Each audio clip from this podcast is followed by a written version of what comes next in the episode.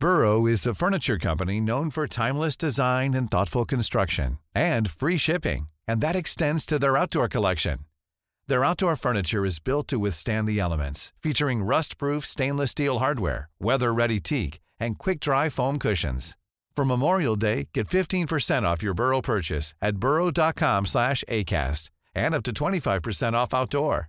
That's up to 25% off outdoor furniture at burrow.com slash ACAST.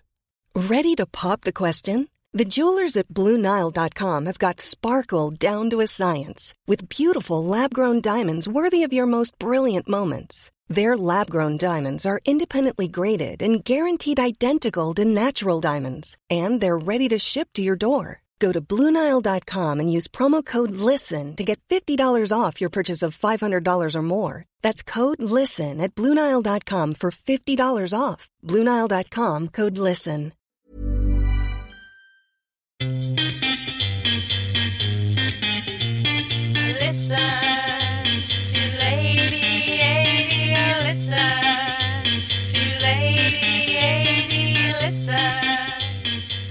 The Lady 80 Show podcast. We talk about books, everything about books, and have great interview with authors. Here's one now. Hi, I'm here now with Shelley Wilson, and I'm really excited to talk with you today, Shelley. You're an author and writer mentor. Um, we met probably nearly a year or so back Yeah, on a networking uh, Women's Who group, as you've just reminded me. and um, it is it's just great. I love how networking connects and then reconnects people. And since then, we've got to know each other a little bit more. And I just love the way that you are. You call yourself an English multi-genre author. And so you write in um, adult, middle grade, supernatural, Yeah. fantasy fiction, mo- motivational, and self help books. Yeah, So pretty much quite- covering everything there. There really is. And you very kindly sent me a few of your books because you've got um, at least what, eight, nine books out there? There'll be 14 when when the last princess comes out. Yeah, yeah. 14. Right. I was just going from your um, website where you only featured a small amount of them. Yes, yes, they're kind of dotted all over the place. So yeah. So tell me about your books, tell me about writing. Which one would you like to talk about first? Well, the one you, that you've got right in front of you there, The Last Princess, that's the one that's coming out on the 24th of May, which is a very special big birthday for me as well. so double celebrations. Um, and that one, although it is young adult, it's something a little bit different for me. So as you've already said, I love fantasy, absolutely loves fantasy, supernatural, anything like that. But this particular one is more historical um, because it talks about the Vikings. So I had to do an awful lot of research. I was watching documentaries and visiting all sorts of places, and which I loved. I adored that part of it. Um, and I, you go I up to York? Yes, I- yeah, went There's York. the big Viking museum up there, isn't there? Yeah. Yeah, that was amazing. Um, and one of the trips I took was up to uh, Bamburgh in Northumberland. So I did uh, Lindisfarne and all that whole area, which is where the book's set, um, which was just phenomenal. And I'm going back up at the end of this month as well. Um, it's almost like I'm coming full circle. So I got the idea when I was there, and I'm taking the book back with me now. So uh, that's quite uh, quite nice. Um, Brilliant. but yeah, I'm excited, excited about the uh, the publication of that next one. So, in the writing process, how much of your time is research and how much is writing? I guess it depends on what it is. So obviously, with anything supernatural, anything like that, you've got that element of making it up as you go along. You know, you can make up your own rules.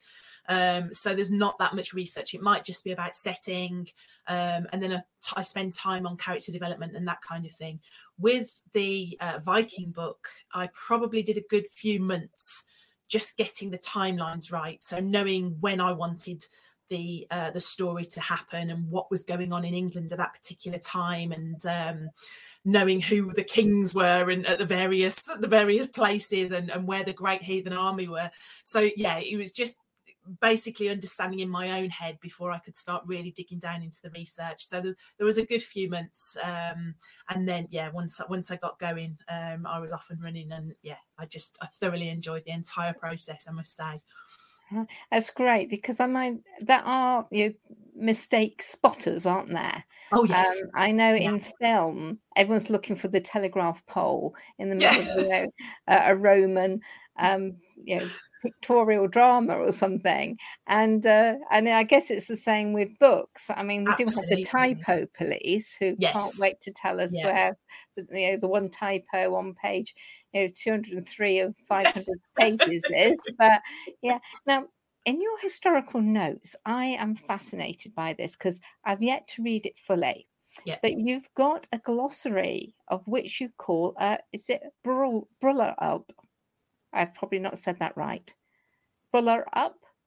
A oh I know, yes, A wedding game where the bride's family races the groom's family. that's right. Yes, yeah. I, mean, I? I kind of stumbled across lots of things within the research and i thought i really like that i want to try and include that in the in the story wherever possible anything that just was different because you obviously we don't do that these days you know so uh, it was like So oh, do your wow. character does your family does your character do that in the book?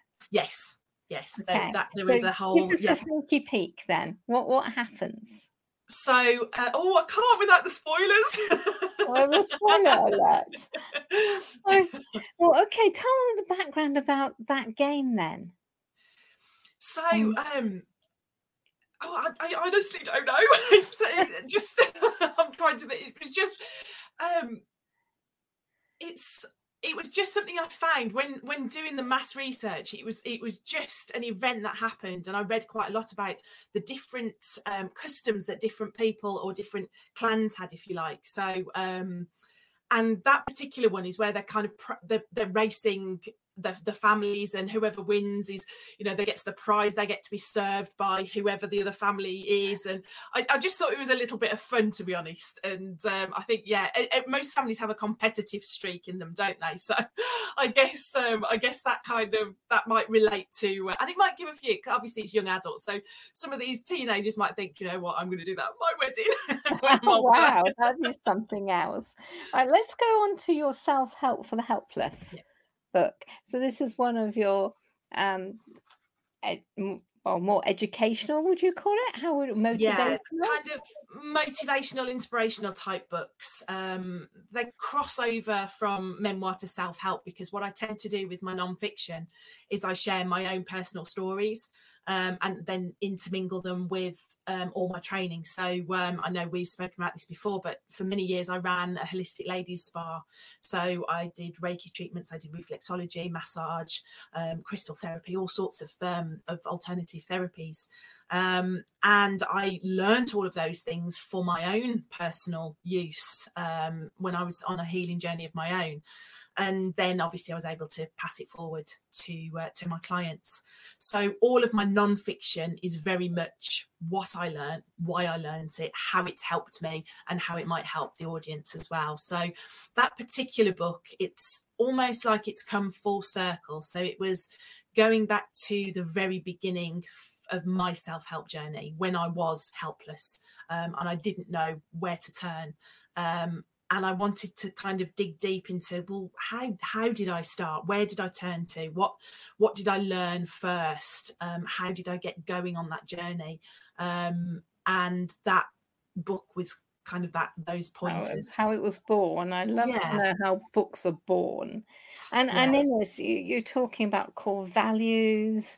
You're Yeah. talking about being self-aware, and you're talking about you know, just the powerful tools that we use just in everyday speech.